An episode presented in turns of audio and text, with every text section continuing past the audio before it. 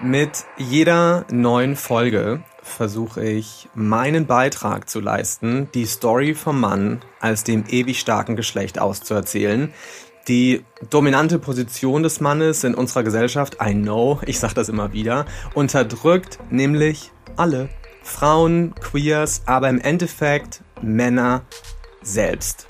Und zwar von klein auf, ihr wisst schon, große Jungs weinen nicht, Eier beweisen, der Boss sein, der Aggressor oder zumindest der Fels in der Brandung.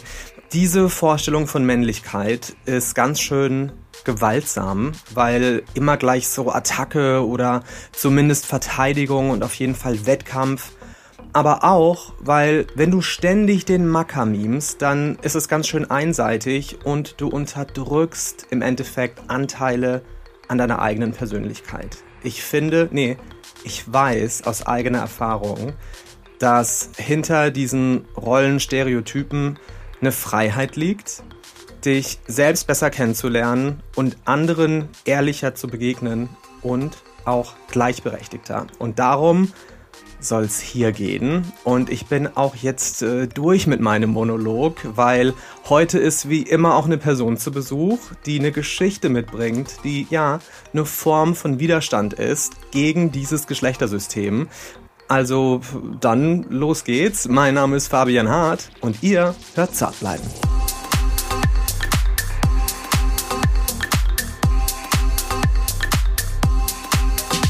Zart bleiben Fabian Hart. Und heute ist Felicia Mutterer bei mir zu Besuch. Moin Feli. Hi Fabi, danke für die Einladung. Ja, voll schön, dass du da bist. Äh, sag mal, darf ich dich hier eigentlich Feli nennen? Du darfst das. Ich komme mir sonst so vor, als würde ich dich siezen oder. Nein, Fabi, du darfst das. Ich darf auch bei Fabi oh, bleiben, ja? Ja, voll. Ja, Weil ja. wir uns ja kennen. Das, wir kennen uns ja, genau. Wobei natürlich Felicia ein wunderschöner Name ist, äh, aber Feli ist gleich irgendwie, ich weiß nicht, da fühle ich mich so, als wäre ich äh, deine Mutter und würde dich zum Abendessen rufen oder so. wir müssen auch ein bisschen spoilern, äh, spoilern, allein der Transparenz wegen. Wir kennen uns nämlich schon eine ganze Weile. Du bist nämlich Mitbegründerin von Achtung Broadcast und das ist die Produktionsfirma, ja, bei der ich natürlich auch mit Zartbleiben veröffentliche. Mm, dass du heute hier zu Besuch bist, hat aber damit eigentlich gar nichts zu tun. Wir haben nämlich, was die Produktion dieses Podcasts betrifft, keine Schnittstelle. Um das nochmal kurz äh, zu Ende äh, zu erklären, hat unser damaliger oder noch bestehender gemeinsamer Freund Jochen Schropp auf dich verwiesen, das weiß ich noch, als er nämlich zu mir gesagt hat, ey, wenn du zart bleiben als Podcast machen möchtest, dann äh, ja, musst du zu äh, Feli. Und ähm, so nahm das Ganze seinen Lauf. Und mit Jochen moderierst du ja auch Yvonne und Berner. Das ist euer Podcast, ein queerer Podcast für alle. Ja, das kann man sagen. Ein queerer Podcast ist ja auch ein großes Wort. Äh, gerade beschäftigen wir uns eher mit der Ambiguitätstoleranz, also der Mehrdeutigkeit, die ich auch in diesem Zusammenhang mit Queersein so wichtig finde.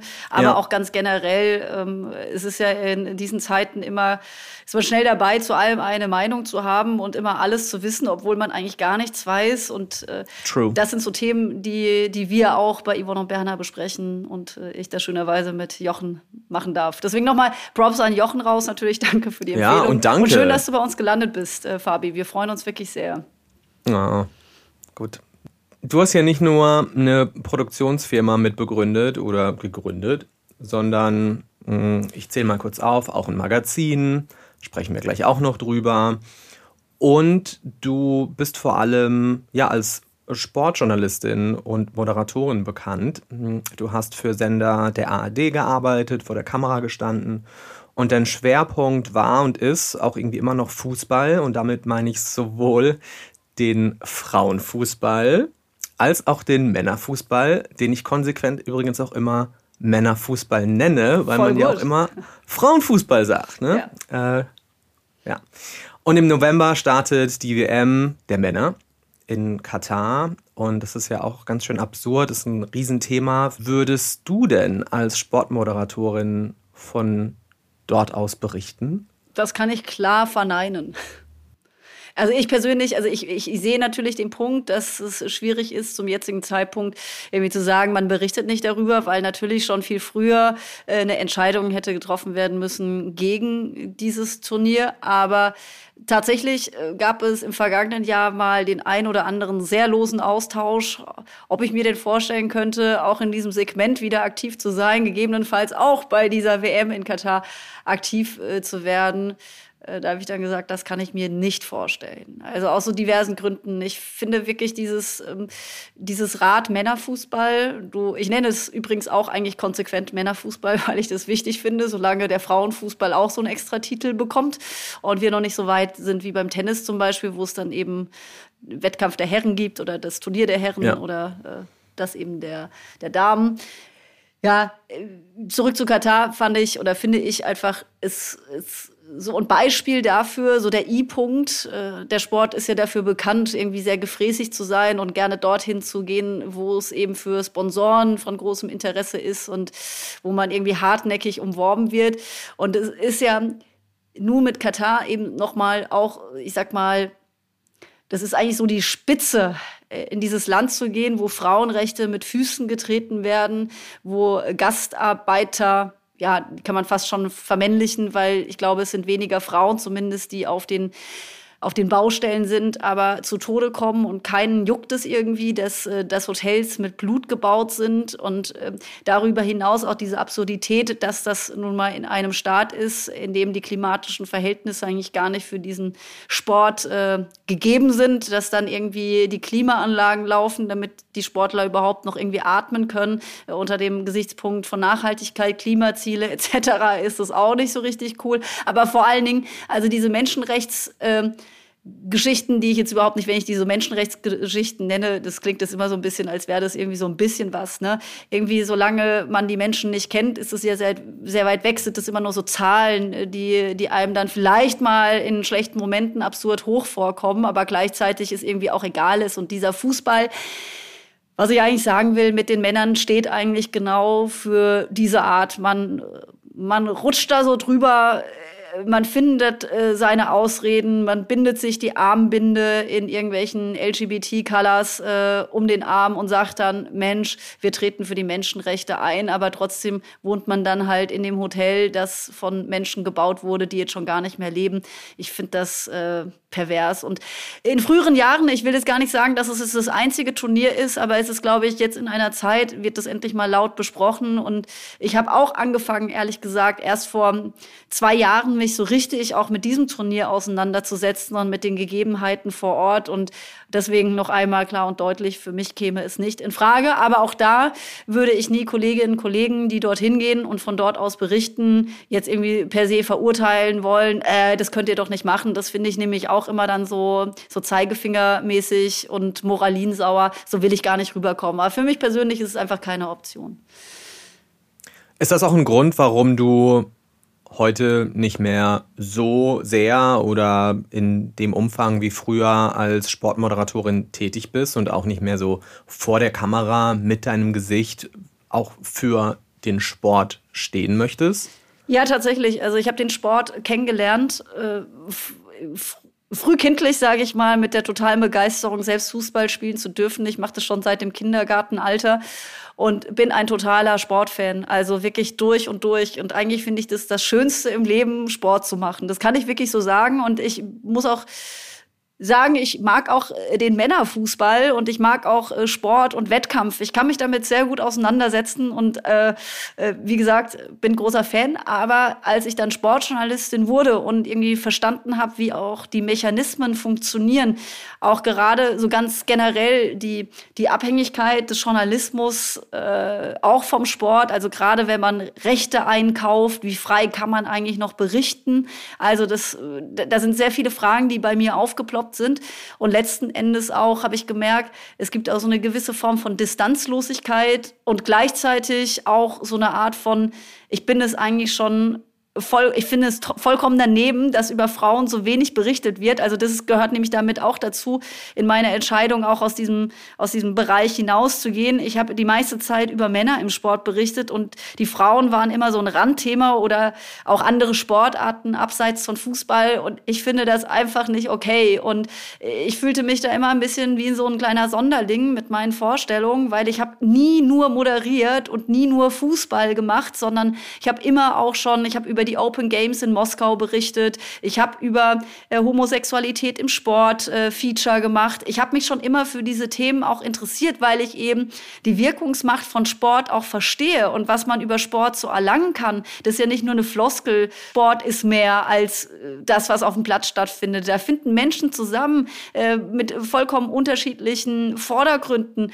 Äh, es ist, es ist was, du musst dich als Team beweisen und du lernst da auch wirklich Fair Play. Und ich finde, finde, das, da kann man so viel auch lernen vom Sport und deswegen finde ich das so wichtig und gleichzeitig ist Sport auch immer politisch und diese Komponente so auszuklammern ähm, das war schon immer schwierig. Und dann darüber hinaus diese Überkommerzialisierung von bestimmten Sportarten, die in der Vermarktung ganz oben stehen und da immer sozusagen immer die Königsdisziplin sind. Da muss man jetzt auch nicht gendern.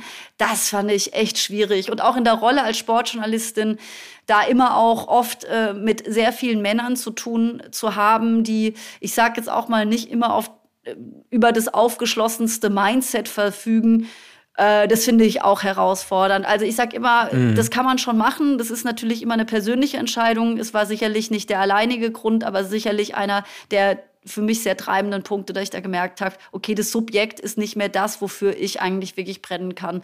Und je älter ich werde, desto besser kann ich mich auch verstehen. Also ja. nicht, dass die Sportschau jetzt auf meiner Top 5 irgendwie ist, äh, was äh, ich mir so, wenn ich mal Fernsehen gucke, überhaupt ansehe. Aber ich habe das natürlich jetzt in der Vorarbeit zu dieser Sendung recherchiert. Und da sieht man ja schon immer mehr auch Frauen, die moderieren. Ist da äh, Sedlacek, Jessie Wellmer, Stefanie Müller-Spira sind jetzt einfach nur drei.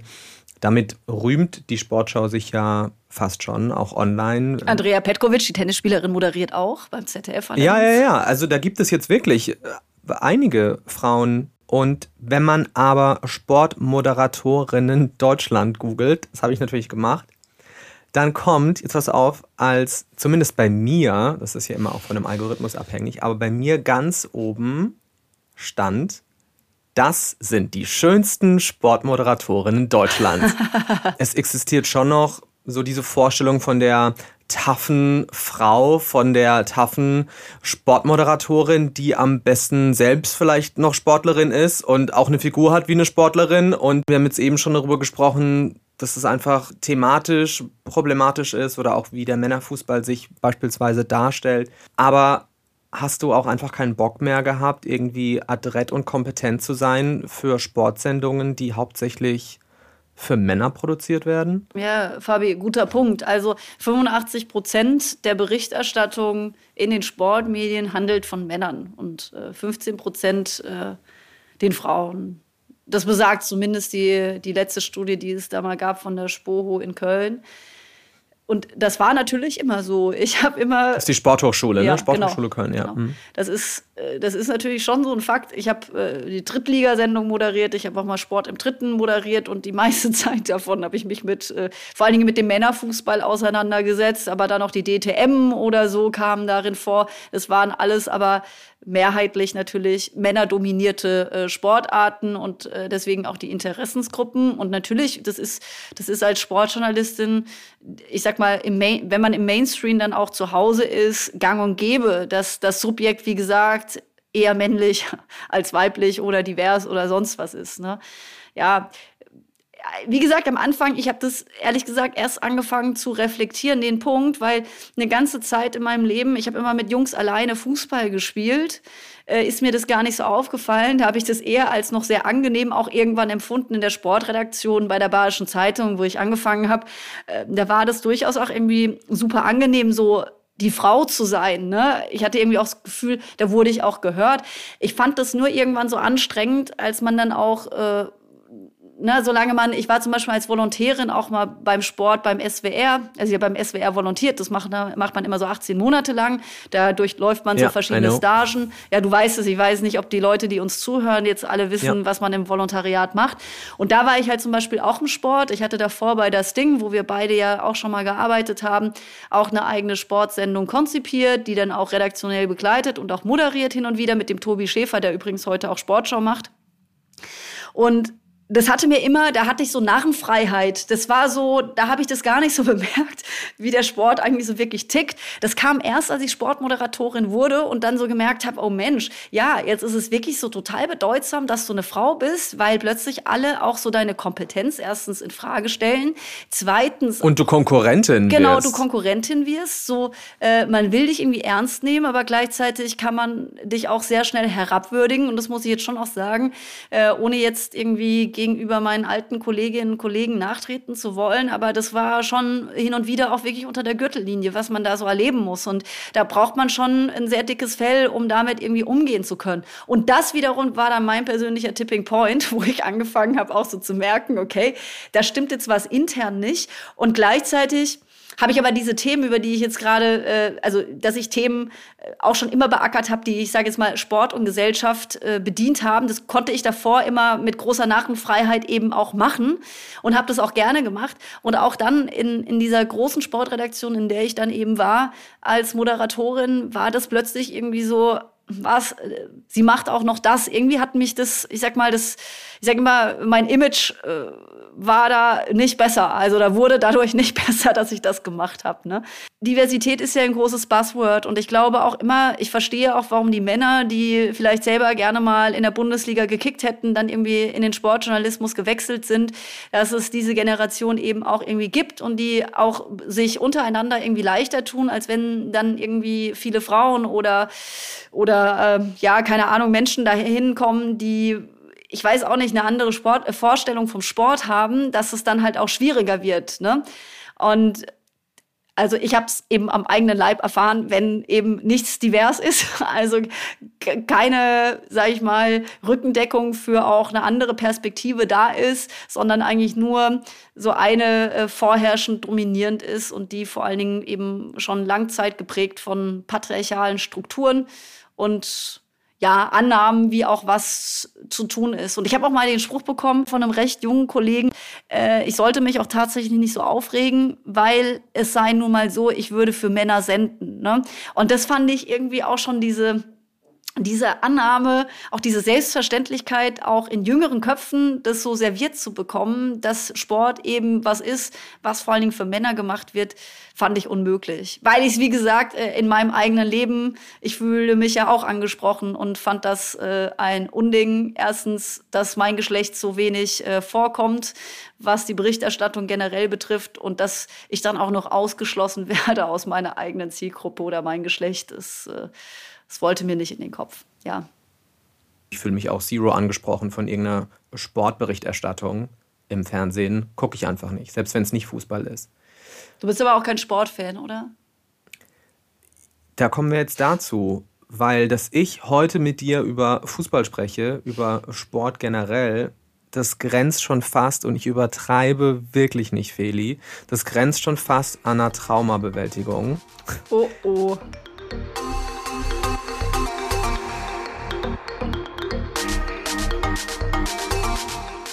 Und wir gehen in die Werbung und sind wie immer bei Dr. Hauschka. Und es ist noch gar nicht so lange her, da habe ich euch an dieser Stelle vom hauseigenen Dr. Hauschka Magazin berichtet. Das erscheint zweimal im Jahr, jeweils zur Frühjahr Sommer- und Herbst-Wintersaison. Auch ja, so als richtiges Printprodukt. Und gerade ist Ausgabe 0222 erschienen und die Artikel sind ja auch alle online verfügbar. Das Magazin trägt den Titel Deine Haut kennt sich aus. Und es ist mehr als eine Headline und auch mehr als ein Kampagnenname. Es bringt ja ein Selbstvertrauen in die Haut auf den Punkt und ist damit eine Art Huldigung an das größte Organ des Menschen. Und Okay, das mit dem größten Organ des menschlichen Körpers, das habe ich jetzt schon so oft gelesen. Ich weiß nicht, wie es euch damit geht. Aber über wie viel Haut sprechen wir hier eigentlich so äh, flächenmäßig? Ich bin der Frage also ein für alle Mal nachgegangen und habe online diesen Körperoberflächenrechner gefunden. Ja, und der Link dazu liegt wie alles in den Show Notes. Und auf Grundlage meiner Größe und meines Gewichts, passt auf, 1,88, 80 Kilo, bin ich zu folgendem Ergebnis gekommen. Ich trage 2,06 Quadratmeter Haut an mir und das sind immerhin 20 Prozent meines Körpergewichts. Im Durchschnitt hat ein Mensch übrigens 1,8 Quadratmeter Haut. Mehr Details dazu stehen natürlich auch im Dr. Hauschka Magazin. Ihr seht schon, das ist viel Fläche für jede Menge Geschichten, aber eine rein anatomische Betrachtung der Haut wäre auch ziemlich untypisch für Dr. Hauschka. Es geht nicht nur darum, was deine Haut braucht, sondern was du brauchst, um dich in ihr wohlfühlen zu können. Und das bedeutet mehr als in meinem Fall 2,06 Quadratmeter Oberfläche gut gecremt zu halten. Mehr Erkenntnisse zur Haut und darunter gibt's später. Jetzt aber erstmal zurück zur Show.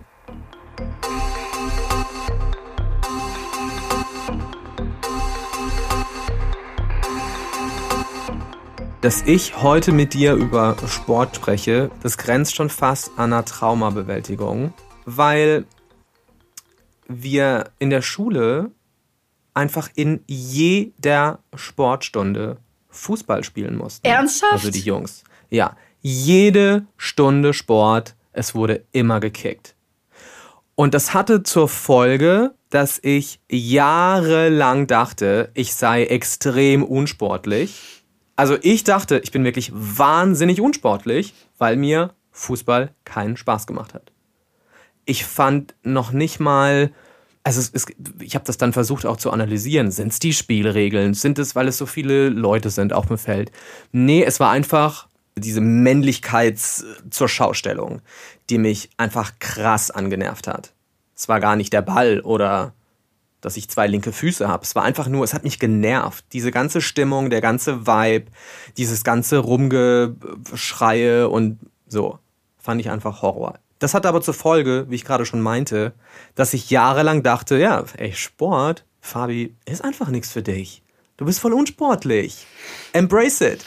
Das dachte ich. Und erst als ich dann weggezogen bin aus der Provinz, aus Bade, so habe ich gemerkt, ja, ja habe ich gemerkt, es gibt ja auch noch andere Sporte an, die Männer machen und es ist völlig in Ordnung. Eigentlich, lange Geschichte, strugglen wir beide doch mit derselben Geschichte. Für mich ist es wahnsinnig untypisch, keinen Bock auf Fußball zu haben. Und für dich wahnsinnig untypisch, Bock auf Fußball zu haben und darin kompetent zu sein, weil dir das abgesprochen wird.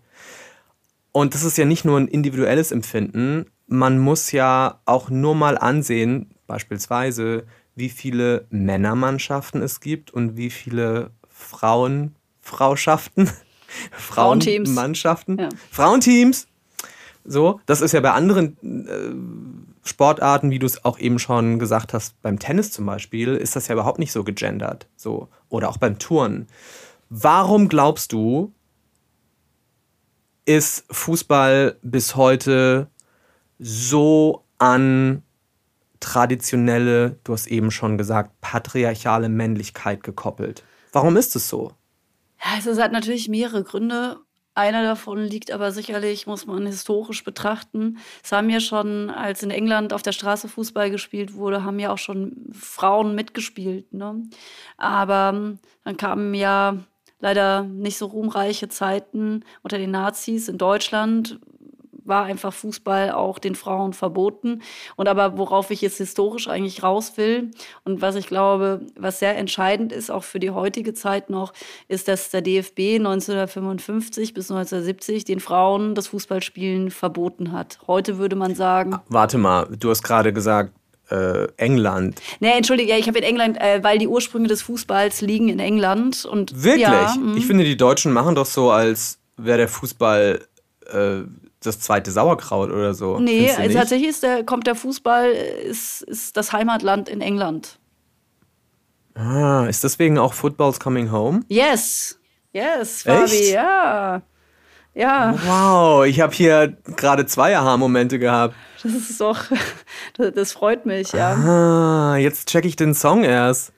Okay. Im Prinzip kann man schon sagen, dass eben sozusagen auch in England die ersten professionellen Strukturen für den Fußball äh, ja, gelegt wurden. Hm, Interesting. Ja. Okay. Aber es ist- ich es dachte, der DFB hat den Fußball erfunden. Nee, nein, das ist nicht. Also tatsächlich. Okay. Also ich glaube, so richtig ähm, festnageln auf den Zeitpunkt will ich mich jetzt auch nicht. Es dauerte auf jeden Nee, Fall. ich will dich jetzt hier auch nicht. 19. äh, Jahrhundert, ne, bis es dann so richtig äh, dann auch Okay. länderübergreifend der Fußball Fuß gefasst hat. Aber Deutschland war jetzt nicht das Vorreiterland für den Fußball. Aber es gibt ja diese historische WM 1954 nach dem Krieg, die Rehabilitation sozusagen Deutschlands. Äh, im Sport äh, oder durch den Sport nach der Zeit der Nazis, das Wunder Mhm. von Bern, auch äh, das bekannt, kannst du ja mal googeln, wenn du willst. Aber dadurch Ey, es ist ein Musical. das Wunder von Bern. Nein, da wurden wir Weltmeister zum ersten Mal, Deutschland Ich bei den weiß, Männern. aber es okay. gibt. Das kenne ich, Ich, tatsächlich das war nicht. aber.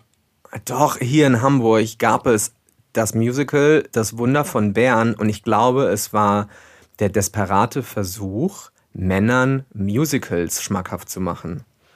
Ach, okay, gut. Und ja, und da wurde extra auch ein neben dem König der Löwen so ein, so ein riesen Musicalhaus gebaut, extra für das Wunder von Bern. Wurde aber wieder abgesetzt, weil war kein großer Erfolg. Okay, ja. Ja, also Sorry. Kleine da, danke für den Exkurs. Also das wusste ich jetzt wiederum nicht.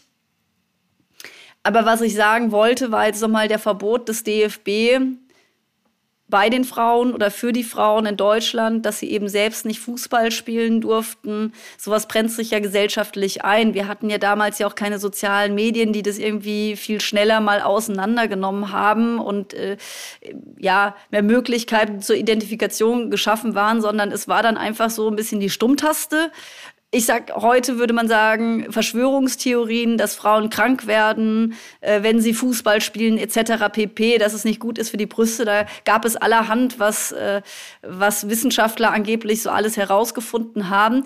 Und das halte natürlich dann auch noch nach 1970 nach, äh, so ein Verbot. Das geht ja dann, auch wenn es dann aufgehoben wird, das brennt sich ja ein. Und deswegen war das halt dann für Frauen überhaupt nicht legitim, Fußball zu spielen. Und die galten dann eben, es wurde eben gesagt, Mensch, das ist ein Männersport, das ist körperlich, äh, das können Frauen eigentlich eben gar nicht spielen, äh, weil wenn sie es spielen, dann sind sie auch keine richtigen Frauen. Da gibt's ja dann wieder diese Vermännlichungstheorien, dass das dann auch gleichzeitig keine richtigen Frauen sind. Sie können dann, das hat dann auch wieder mit, mit, ähm, mit einer sexuellen Orientierung, Identität zu tun. Ne? Die, die müssen doch dann auch eigentlich so auf jeden Fall Lesben sein, wenn sie denn schon spielen. Und Lesben sind ja dann wiederum keine richtigen Frauen und so weiter. Da drehen wir uns so ein bisschen im Kreis.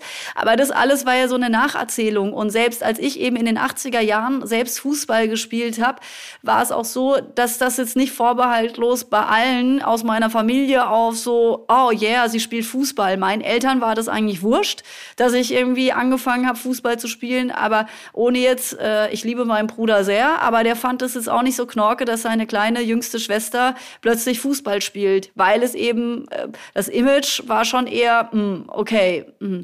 also sie macht jetzt eigentlich was, was Mädchen eigentlich nicht machen. Und äh, ja, also wie gesagt, das ist, das hat schon Tradition. Also das auch Teamsportarten, das gilt im Übrigen auch mit Abstrichen auch für Handball oder andere Teamsportarten, Basketball.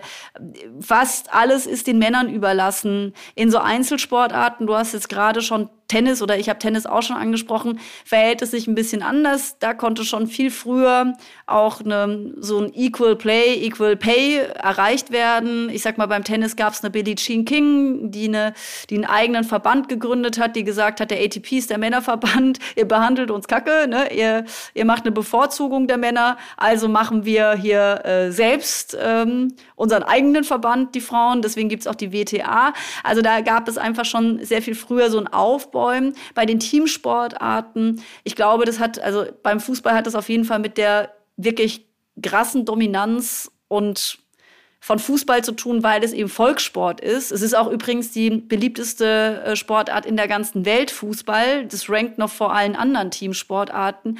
Hat das natürlich, haben sich die Männer über die Jahrzehnte hinweg ihren Platz erobert, äh, sowohl Ne, was die Kohle betrifft, aber auch das Etabliertsein in den Medien, im gesellschaftlichen Setup, dass Frauen halt da einfach immer in die Röhre geguckt haben und keiner wirklich willens war, mal mit diesen ganzen Klischees, mit diesen ganzen ja, Benachteiligungen, die sind ja auch infrastrukturell. Also äh, Frauen, die eben Teamsportarten machen wollen, die müssen ja auch viel intensiver nach Teams suchen, wo sie partizipieren können. Ich musste mit Fußball selbst auch aufhören weil ich ein Mädchen war und dann nicht mehr mit den Jungs mitspielen durfte und das nächste Team, was für mich in Frage kam, einfach dann in Freiburg war und meine Eltern gesagt haben, okay, also ich kann verstehen, wir können verstehen, dass du gerne Fußball spielst, aber wir haben jetzt nicht die Kappas, dich da jetzt noch regelmäßig zum Training zu bringen, weil es sowohl der öffentliche Nahverkehr da nicht ausgebaut war, weil ich komme vom Land und gleichzeitig eben auch die Infrastruktur bei den Vereinen überhaupt nicht gegeben sind. Also da kommen viele Dinge zusammen und da, weil ich jetzt gerade Vereine gesagt habe und Verbände, die sind natürlich auch brutal männlich dominiert. Ne? Also das ist in Deutschland alles schon äh, eine totale Vorherrschaft der Männer. Und da müssen Frauen immer eigene Systematiken bauen und das sind ja auch Energien. Das musst du dir ja mal vorstellen, wenn du immer gegen alles erstmal irgendwie bauen musst. Puh, das ist nicht nur beim Lego anstrengend, sondern das ist eben dann auch im wahren Leben echt eine Herausforderung. Trotzdem machst du das gerade. Ja, also mache ich eigentlich schon immer. Ja. ja. aber gerade sehr spezifisch mit diesem einen Projekt, da kommen wir ja gleich drauf zu sprechen. Aber ich habe noch eine Ergänzung. Ich habe nämlich auch die Theorie, dass das auch eine psychologische Komponente hat, dass es vielen Männern unbewusst überhaupt gar nicht um den Sport geht, sondern die meisten, die Fußball lieben, die gucken ja sowieso nur zu, die spielen ja gar nicht. Also diese riesen Fangemeinde besteht ja vor allem auch aus den Fans, die in der Fankurve abhängen und ihre Mannschaft feiern. Und ich glaube, das ist so eine wichtige und notwendige Möglichkeit für Männer, Gefühle auszuformulieren oder zu zeigen. Du darfst ja für deinen Verein fiebern, du darfst weinen, du darfst deine Freunde umarmen, du darfst sie sogar küssen und niemand stellt deine Männlichkeit in Frage, weil es im Kontext des wohl ja, männlichsten Sports geschieht. Nicht sexuelle, körperliche Nähe zwischen Männern ist beim Fußball ja völlig normal. Die äh, fallen übereinander her, die liegen aufeinander, gibt's einen Klaps auf den Po, die küssen, die küssen sich auf die. Ja, so. Und deshalb, das ist jetzt aber wiederum meine Annahme, darf da auch zum Beispiel Homosexualität kein Thema sein oder Bisexualität oder die Genderfrage darf nicht aufpoppen, weil es diesen Safe Space für heterosexuelle Männer gefährdet. Ja, das klingt so absurd, aber genau so empfinde ich das. Und eigentlich müsste es doch aber darum gehen, dass man sagt, okay, Männer lernen einfach in allen Lebenslagen und Bereichen Gefühle zuzulassen, Nähe zu spüren, Schwäche zeigen vor anderen Männern, mit anderen Männern, statt an diesem Fußball festzuhalten. Das ist eine ganz wichtige Komponente, weil wann immer ich, ich schreibe jetzt so lange und rede so lange über patriarchale Männlichkeit, Geschlechtergerechtigkeit und du wirst es nicht glauben. Du, ich habe es eben schon gesagt, Fußball ist für mich auch so eine Vermeidungsstory. Ich lande immer wieder beim Fußball. Und das ist so unglaublich. Und das finde ich, kann auf jeden Fall so ein Knackpunkt sein. Dass das einfach Raum ist für Nähe, Raum für nicht sexuelle, zwischenmännliche Begegnung und dass deshalb das auch so vehement verteidigt wird. Ja, äh, verteidigt und von vielen eben auch geliebt. Also wir haben knapp 40 Millionen Fußballinteressierte in Deutschland alleine. Das ist ja eine ganze Menge. Ne? Also nur um jetzt mal, äh, ich finde es total spannend, was du so erläuterst. Und das sind ja durchaus, also ja, Theorien, die, die ich durchaus nachvollziehbar finde. Ja. aber eben, es kommt noch dazu, weil es einem im Fußball halt immer wieder begegnet, weil es eben der Sport ist, leicht zu verstehen, für alle, äh, für alle eigentlich ein sehr simples Produkt ist. Also man muss halt Tore schießen, das Runde muss ins Eckige. Äh, das macht, glaube ich, auch noch einen Teil der Faszination aus, neben dem Kuscheln für die Männer. Das, ja. Ja. Äh, ja.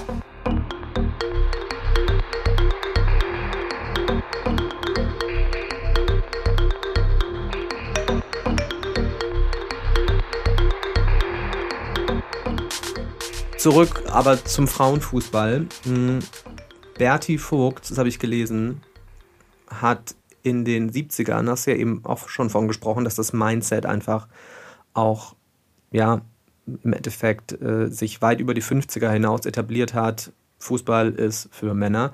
Der hat damals gesagt, also äh, an sich bin ich gegen Damenfußball, so hat er das, glaube ich, benannt. Und du beweist gerade persönlich, dass es Frauen, die Fußball spielen, überhaupt nicht juckt, ob Männer wie damals Vogts pro oder contra Frauenfußball sind. Du arbeitest nämlich gerade daran, gemeinsam, ich glaube, sind fünf andere Unternehmerinnen aus äh, diversen Berufsfeldern, dass der Berliner Frauenfußballverein Viktoria 1989, also den es schon gibt, dass der in die erste Bundesliga aufrückt das ist, glaube ich, gerade so dein aktuellstes äh, Projekt oder eines der aktuellsten. Erzähl doch mal ein bisschen dazu. Ja, sehr gerne. Also wir haben tatsächlich äh, ein Team des Vereins übernommen. Äh, du hast es gerade schon gesagt. Ich darf dich da an der Stelle einmal korrigieren. 1889, den Verein Victoria Berlin gibt es schon sehr lange. Also äh, ja, wow. nicht dein Geburtsjahr. Okay. Das war jetzt aber auch süß von dir. Ja, ne?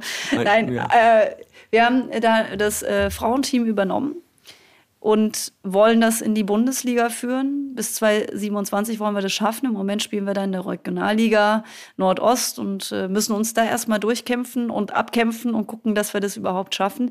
Und der Hintergrund ist aber natürlich nicht nur ein sportlicher. Ich beobachte jetzt schon seit vielen Jahren, ich traue es mich gar nicht zu sagen, aber ich habe eigentlich mit Sport äh, oder mit dem Sportgeschäft sozusagen äh, 1999 das erste Mal angefangen und hat mich eben dann nie wieder verlassen und äh, so Themen wie Geschlechtergerechtigkeit und Optionen, Möglichkeiten zu schaffen und eben auch äh, die Wirkungsmacht des Sportes zu nutzen, auch für einfach gute Sachen, für gesellschaftliche Veränderungen etc.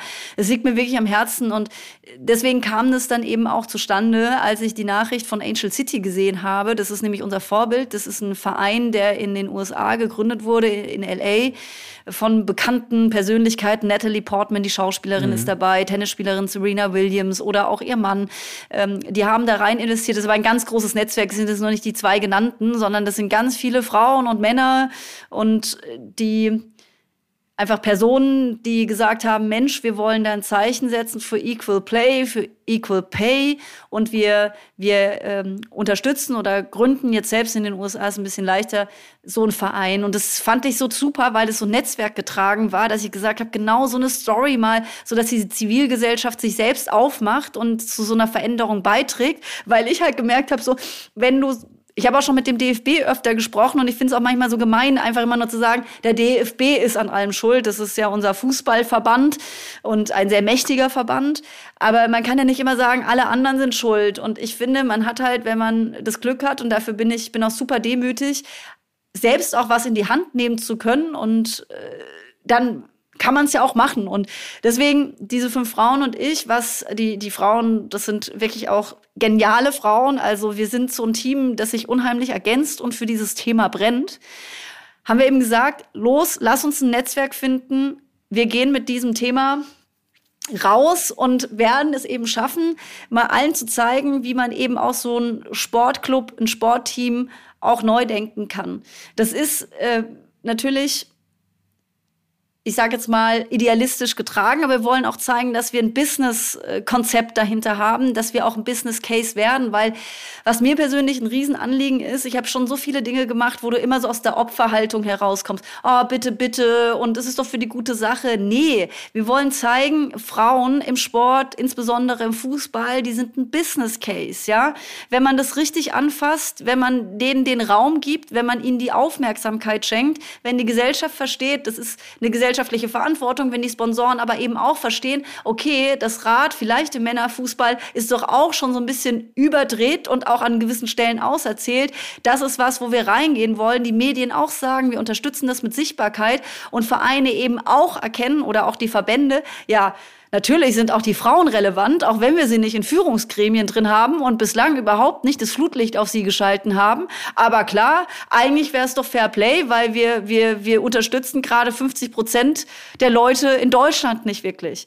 Das gilt ja auch für andere Länder. Ne? Und da wollen wir wirklich so ein, ein Beispiel werden, raus aus der, aus der Opferschiene. Wir nehmen uns das, was es braucht und hoffen tatsächlich auch, dass ganz viele denken, ja, wir nehmen das auch selbst in die Hand, dass so ein bisschen diese Zivilcourage sind ja auch nicht die leichtesten Zeiten, sich irgendwie da immer so gegen gewisse Entwicklungen zu stemmen und auch nicht jeder oder jeder hat diese Energie. Aber ich halte das für total wichtig, dass wir nicht immer nur so sagen, die Zeit wird es regeln, weil das ist so ein bisschen so das Bemühen. Es ist immer das gleiche Prinzip Macht und Ohnmacht treffen aufeinander und die, die mächtig sind, die haben wenig Interesse daran, dass sich an ihrer Position was verändert. Und ich glaube, deswegen muss man aus dieser Ohnmachtsposition rauskommen und eben selbst was kreieren. Und ich bin darauf unheimlich stolz. Und wenn mir jemand gesagt hätte, äh, als ich ja, am 20. Juli 2020 das getwittert hatte, ob jemand Lust hätte, das mit nach Deutschland zu holen, dass wir hier so ein Netzwerkteam auf die Beine stellen, und wenn ich sehe, wo wir heute sind, dann hätte ich mir das nicht erträumen lassen und bin so dankbar. Und wie gesagt, wir haben auch viel vor mit dem Ganzen. Das soll jetzt nicht nur diesem einen Verein zugutekommen, sondern wir wollen auch tatsächlich da ähm, andere inspirieren, da selbst auch wirklich zu spüren, wir können hier selbst was für uns tun. Und ich glaube, wenn man aufsteht und die Dinge einfach in die Hand nimmt, kann man selbst sehr viel bewirken. Das heißt doch aber in erster Linie, dieser Verein, den es schon gibt, seit 1889, der spielt momentan in der dritten Liga zweiten Liga? In der Regionalliga. Wir spielen in, in der, der Regionalliga, Regionalliga, genau, mit den Frauen. Ist das schlechter als dritte Liga? Ja, also bei den Frauen gibt es keine dritte Liga. Bei den Männern gibt es ah, okay. die erste Bundesliga, zweite, dritte und dann gibt es erst die Regionalliga. Bei den Frauen gibt es nur die Bundesliga und dann die zweite Bundesliga und dann kommt eben schon die Regionalliga und in der spielen wir Nordost. Genau. Okay. Bedeutet doch aber auch, weil du sagst, es soll auch ein Businessmodell sein, dass diese Frauen die in dieser Mannschaft spielen, in diesem Team spielen, ich will nicht wieder Mannschaft sagen, in diesem Team spielen, dass die natürlich auch irgendwie damit Kohle verdienen müssen. Genau. Wenn sie professionell spielen sollen und auch so trainieren müssen, dass sie es schaffen, den Sprung von der Regionalliga in die zweite und von der zweiten in die ersten. Das ist ja euer Goal auch. Ähm, heißt, ihr sammelt gerade Kohle ein oder was, wie, wie funktioniert das? Wie wird das ein Businessmodell? Also mit Geld einsammeln ist es nicht getan, aber das haben wir schon gemacht. Wir sind, äh, wie gesagt, sechs Gründerinnen. Wir sind aber auch noch mehr, weil wir haben 87 NetzwerkerInnen, die auch mit Invest ab 10.000 Euro bei uns dabei sind, es gedeckelt bis 50.000 Euro, dass man sich beteiligen kon konnte. Und da haben wir eine Million eingesammelt, was äh, für uns fantastisch Krass. ist, um um eben auch Spielraum zu haben, ins Team zu investieren. Äh, das haben wir auch schon getan von Anfang an, auch bevor wir dieses Geld hatten, eingesammelt hatten, haben wir schon gesagt, unsere Spielerinnen bekommen eine Aufwandsentschädigung, die, ich sag mal, in der Regionalliga eigentlich kaum anzutreffen ist nämlich so viel, dass sie überhaupt in der Versicherung sind. Das heißt, es gibt so eine Unfallversicherung, wenn ihnen auf dem Trainingsplatz was zustößt oder auf dem Spielfeld und sie haben dann eine Verletzung, dann sind sie zumindest in der Versicherung und haben ein kleines Taschengeld. Das ist nicht fürchterlich viel, was wir da äh, ihnen von Anfang an bereitgestellt haben. Aber das soll natürlich gesteigert werden. Das mal als Punkt eins. Aber es ist nicht nur. Ja, und vor allem hieft es die Nummer so aus diesem Hobby genau, raus. Genau, genau. Ne? Was aber auch für uns sehr wichtig ist, es ist die Infrastruktur, die wir schaffen müssen und verändern müssen. Das heißt, wir müssen dafür sorgen, dass die Frauen, unsere Frauen auch ordentliche Trainingszeiten bekommen, nicht jedes Mal auf einem anderen Platz trainieren müssen, weil das ist mit Spielstätten, wenn man sich da einmal ein bisschen mit auseinandergesetzt hat, weiß man, wie schwierig das ist und gerade wie die Prioritäten bei Vereinen sind. Da kommen nämlich zuerst das erste Männerteam, das zweite Männerteam, dann die A-Jugend der Männer, die B-Jugend der Männer und dann kommen irgendwann die Frauen, die dann irgendwie gucken müssen, ah, wann können wir denn eigentlich auf den Platz? Das alles sind Dinge, die wir angehen und die wir mit dem Team zusammen verändern. Was wir jetzt auch schon in Teilen auch geschafft haben. Genauso gehört dazu, dass sie eine medizinische Betreuung bekommen. zum Beispiel, dass sie eine Klinik haben, wo sie immer hingehen können, eine Physiotherapeutin regelmäßig kommt, dass sie auch eine Bank dafür Ach, haben, bearbeitet mhm. zu werden. All das haben wir jetzt schon angeschafft oder implementiert. Trainer, Trainerin. Genau, einen neuen Trainer gesucht. Also in diesem Fall, wir haben nach einer Trainerin gesucht. Das ist übrigens Fun Fact, haben keine gefunden. Wir haben ganz viele Gespräche geführt, haben dann aber einen Ex-Profi aus Mexiko ähm, gefunden, der, der die höchste Trainerlizenz aus Mexiko mitgebracht hat, der ähm, international trainiert hat, ein ganz großartiger Trainer ist, der jetzt das erste Mal Trainingspläne erstellt mit ganz großer Akribie. Also Trainingspläne haben auch schon die Trainer davor, aber mit einem ganz anderen professionellen Anspruch, sodass die Spielerinnen auch die Chance haben, besser zu werden. Ne? Überhaupt auch mal ein Leistungsniveau. Das hängt ja nicht nur vom Geld ab, sondern auch tatsächlich, wie werden sie trainiert, wie wird auf sie eingegangen, können sie in ein Trainingslager gehen, ja, kriegen sie die richtigen Tipps. Also, ne, das sind ja ganz vielfältige Dinge, die da äh, auf das Team und den Erfolg einzahlen. Und was für die auch super wichtig ist, sie kriegen endlich mal die Wertschätzung. Sie werden gesehen, sie sind nicht unsichtbar, sie müssen sich nicht um alles selber kümmern. Da gibt's total viele das will ich auch mal sagen, tolle ehrenamtliche Menschen, die sich schon seit Jahren auch für den Fußball mit Frauen im Verein von Victoria einsetzen, zweifelsohne.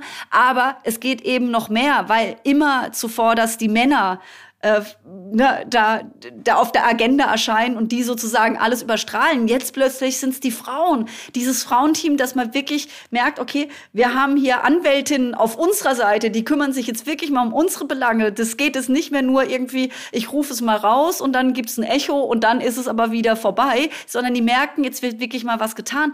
Und das ist so wertschätzend.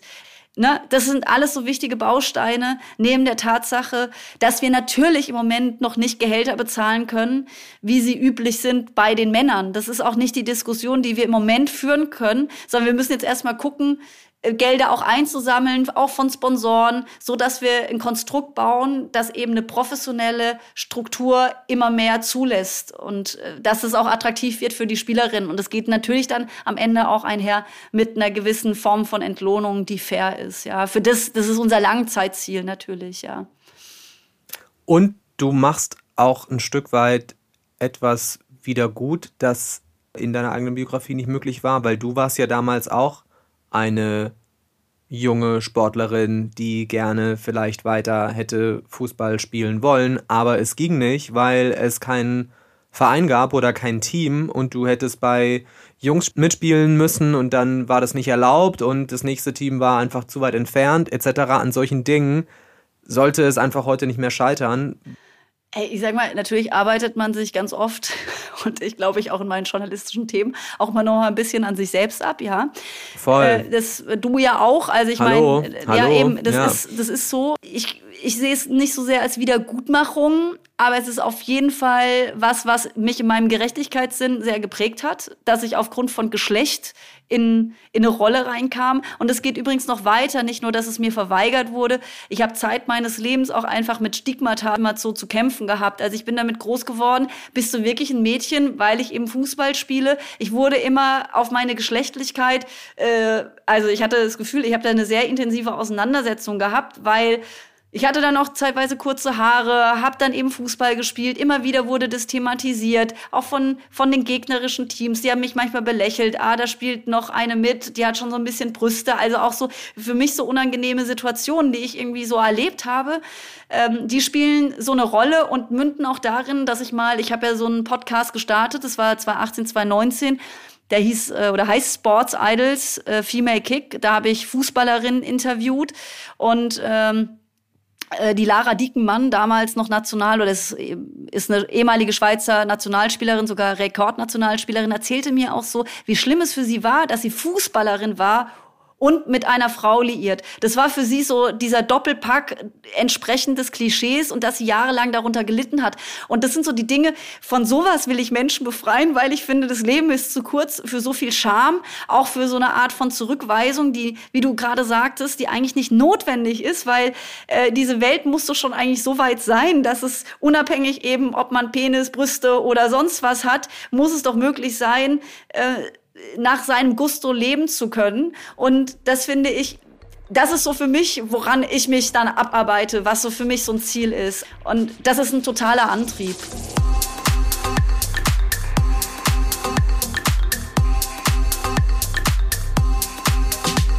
Und wir sind nochmal zurück in der Werbung bei Dr. Hauschka. Und in der ersten Werbeeinheit habe ich ja vom neuen Dr. Hauschka Magazin erzählt, in dem sich alles um Haut dreht. Und wie versprochen komme ich jetzt noch mit einer Erkenntnis ums Eck, mit äh, ja, einer wichtigen Pflegeroutine, nämlich, und die geht so, auch wenn das jetzt komisch klingt, lass dich einfach mal in Ruhe. Sich selbst in Ruhe lassen, das ist ein zartes Training und ganz ehrlich, das gilt auch für die Haut. Nicht ständig optimieren wollen, vergleichen, To-Do abrocken, Hauptsache was machen oder äh, machen lassen. Auf die Haut bezogen könnte das jetzt ja so mit Skinimalism benannt werden. Oder aber auf das Vertrauen, worauf es wirklich ankommt. Dr. Hauschka, Pharmazeutin Annette Greco, wurde dazu für das Magazin interviewt und sie sagt schon im ersten Satz, an sich kommt die Haut ziemlich gut alleine klar.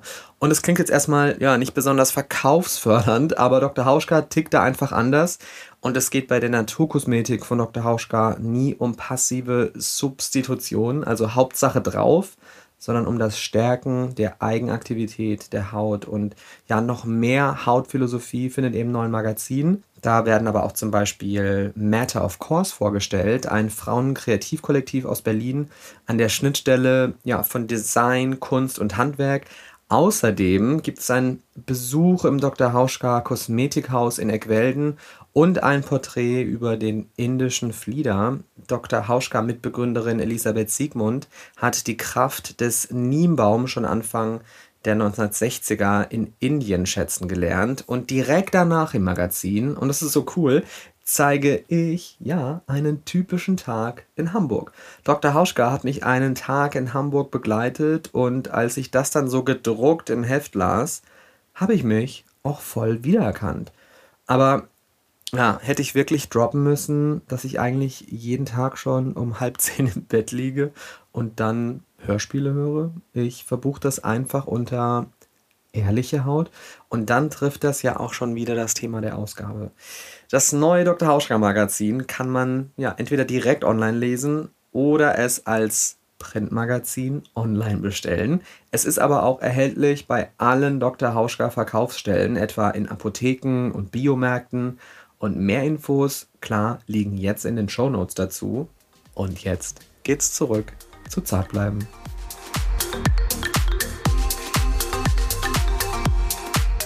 Du hast diesen Podcast gestartet, hm, für den du äh, Fußballspielerinnen in, interviewt hast. Du hast aber 2014, also ein paar Jahre davor, drei, vier Jahre davor, hm, das Straight Magazin auch gegründet. Das habe ich eben schon angesprochen.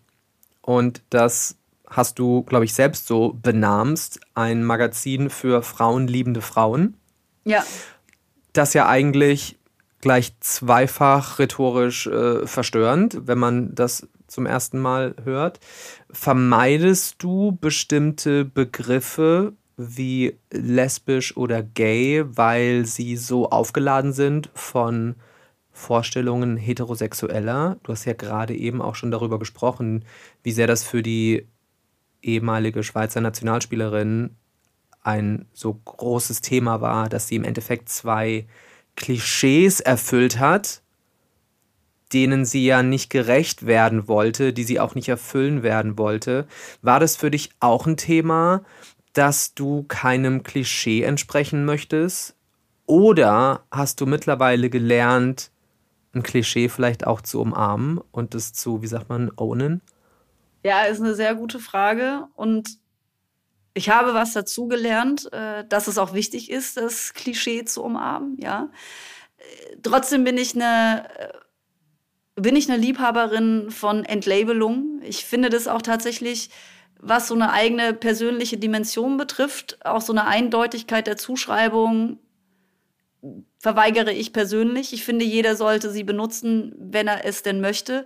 Äh, bei Straight haben wir das absichtlich weitergefasst genannt. Wir wollten Femme sein sozusagen, also wirklich was für Frauen explizit, aber gleichzeitig niemanden ausschließen, der sich jetzt nicht selbst belabeln kann. Und äh, ich kenne total viele Frauen, die heterosexuell leben, aber trotzdem auch Begehrlichkeiten in Richtung von gleichgeschlechtlicher Liebe haben, sogar wenn sie gefragt werden, mit wem sie die romantischere Beziehung Beziehung haben, ist es eher bei den Frauen. Also was ich sagen will, äh, ich halte es da eben äh, gerne äh, frei und das war mir ein, ein Anliegen mit Straight auch da zu sagen, es ist nicht immer so ganz eindeutig, ähm, wie wir auch mit Schubladen umgehen und erst recht, und das kommt natürlich in dem Fall noch hinzu, dieses lesbisch sein.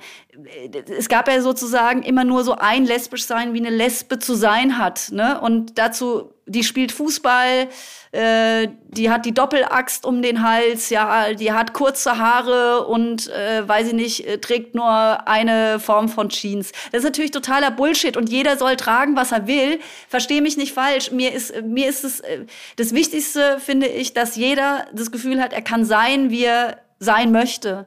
Aber für dieses Sein möchte muss es nicht immer ähm, eine Belabelung geben. Ich kann mich mit dem Begriff zum Beispiel Queer sein sehr gut identifizieren. Ich fühle mich der Community sehr zugehörig weil ich damit sehr viel Freiheit verbinde und auch diese Art von ich bin mir selbst so die nächste, ich habe mich gefunden, ich fühle mich wohl, wie ich bin und mit wem ich irgendwie unterwegs bin, aber ich brauche nicht und ich will das auch nicht, das einschränken auf ich bin lesbisch, bisexuell, wie viel, also in meinem Freundeskreis gibt es so viele verschiedene Facetten, auch gerade von Frauen, die irgendwie mit Frauen sind, aber dann auch mal wieder ganz woanders unterwegs. Wie soll man die denn belabeln? Und die haben da auch keinen Bock drauf. Also ich will nur sagen, und ich für mich persönlich auch nicht. Und deswegen habe ich auch ein Magazin gemacht, das das eben so nicht beinhaltet. Ich würde mich auch am liebsten nicht mehr irgendwie vorstellen müssen mit meiner Sexualität, weil warum? Es ist ja für uns so eine Normalität geworden, dass wir uns labeln und wir haben das irgendwie empowert uns gegenseitig, dass wir das sagen, dass wir damit ganz selbstverständlich umgehen. Aber eigentlich, normal ist es nicht, dass ich mich irgendwie mit meiner Sexualität vor allen öffne. Und dennoch ist es so krass wichtig, dass zum Beispiel gerade im Handball hat sich ja Lukas, ich hoffe, ich spreche den Nachnamen richtig aus, Kritzkiller, ähm, geoutet. Also das ist ja der erste offen männerliebende Mann, der das noch während seiner Karriere in der deutschen Profiliga getan hat. So. Wie siehst du das? Inwiefern ist das auch eine Voraussetzung dafür, dass sich beispielsweise jetzt wieder der Fußball verändert? Oder, und das ist wieder mein Punkt, wird die Veränderung des Fußballs schon wieder ausgetragen auf den Schultern von denen, die eigentlich gegen diese Struktur ankämpfen. Dass du meinst jetzt, dass äh, Clubs und Vereine vielleicht etwas offensiver damit umgehen könnten oder noch viel schärfer sich dafür einsetzen der können? Der DFB überhaupt, der, der, der, ja. Fuß, der, der Fußball. Genau, nicht nur also die wer, Armbinde wer tragen, sondern wirklich ja, wer sind die, wer, wer ist der Fußball? Der ja. Fußball ist der DFB, der Fußball sind die Vereine, der Fußball sind auch die Medienschaffenden. Die Dinge müssen doch von innen heraus verändert werden. Es darf doch nicht sein, dass jetzt diese Spieler, die mit so einer Scham und vielleicht auch mit Anfeindungen, Diskriminierungen von Millionen von Menschen, du hast eben gesagt, 40 Millionen Fußballinteressierte in Deutschland, das ist ja erstmal eine krasse Bürde, die wieder auf diesen Leuten liegt. Outet euch mal, dadurch verändert sich der Fußball. Eigentlich ist das doch Bullshit. Ja, ich glaube, es, es braucht schon auch beide, aber natürlich braucht es einen Rahmen. Also da bin ich zu 1000 Prozent bei dir, der eben dieses Klima zulässt. Gleichzeitig gibt es aber so Initiativen, du hast es wahrscheinlich mal mitbekommen, 2021 kam äh, auch die Initiative von Elf Freunde, ihr könnt auf uns zählen. Da ging es eben auch darum, dass die Mehrheitsgesellschaft, sage ich mal, sich aufgestellt hat und auch Fußballer, Prominente, auch Fußballerinnen gesagt haben, Mensch, also wenn sich jemand ähm, eben outen möchte, äh, zeigen möchte, wie er ist, wie sie ist, dann gibt es hier ein offenes Klima, wir unterstützen euch. Sowas finde ich an sich eine gute Initiative, ne, dass es sowas auch gibt, dass sowas auch so in die Welt getragen wird. Ja, und deswegen gibt es mittlerweile eine Armbinde, die Pseudo-LGBTQIA ja. äh, ausdrücken soll. Dabei ist das eine Pride Flag, die es gar nicht gibt, mit Farben, die überhaupt gar nichts mit ja. Pride zu tun haben. Hast du dich da auch schon ja. gewundert, was das für ein Ding ist? Ich glaube, ich glaube tatsächlich, dass das kein Versehen war, sondern dass ich mutmaße das jetzt, äh, nur damit ich das hier aus Rechtsgründen sage, dass die gesagt haben, okay, natürlich wissen wir, dass das keine Pride Flag ist, aber wir machen unsere eigene kleine Regenbogenflagge und sagen dann, bitte habt euch alle lieb. Aber sie vermeiden dadurch, es ist so eine Vermeidungsstrategie, zu sagen, wir hauen da keine Pride-Flagge rauf, aber wir machen unsere eigene kleine bunte Regenbogenflagge, damit wir sagen können, wir sind irgendwie offen allen gegenüber. Sie vermeiden aber Worte wie gay zu sagen, wie queer zu sagen, wie LGBTQ zu sagen, wie Pride zu sagen. Das ist ihr easy way raus. Ihr easy way ja, out. es ist halt das so. One Love Armband, ne?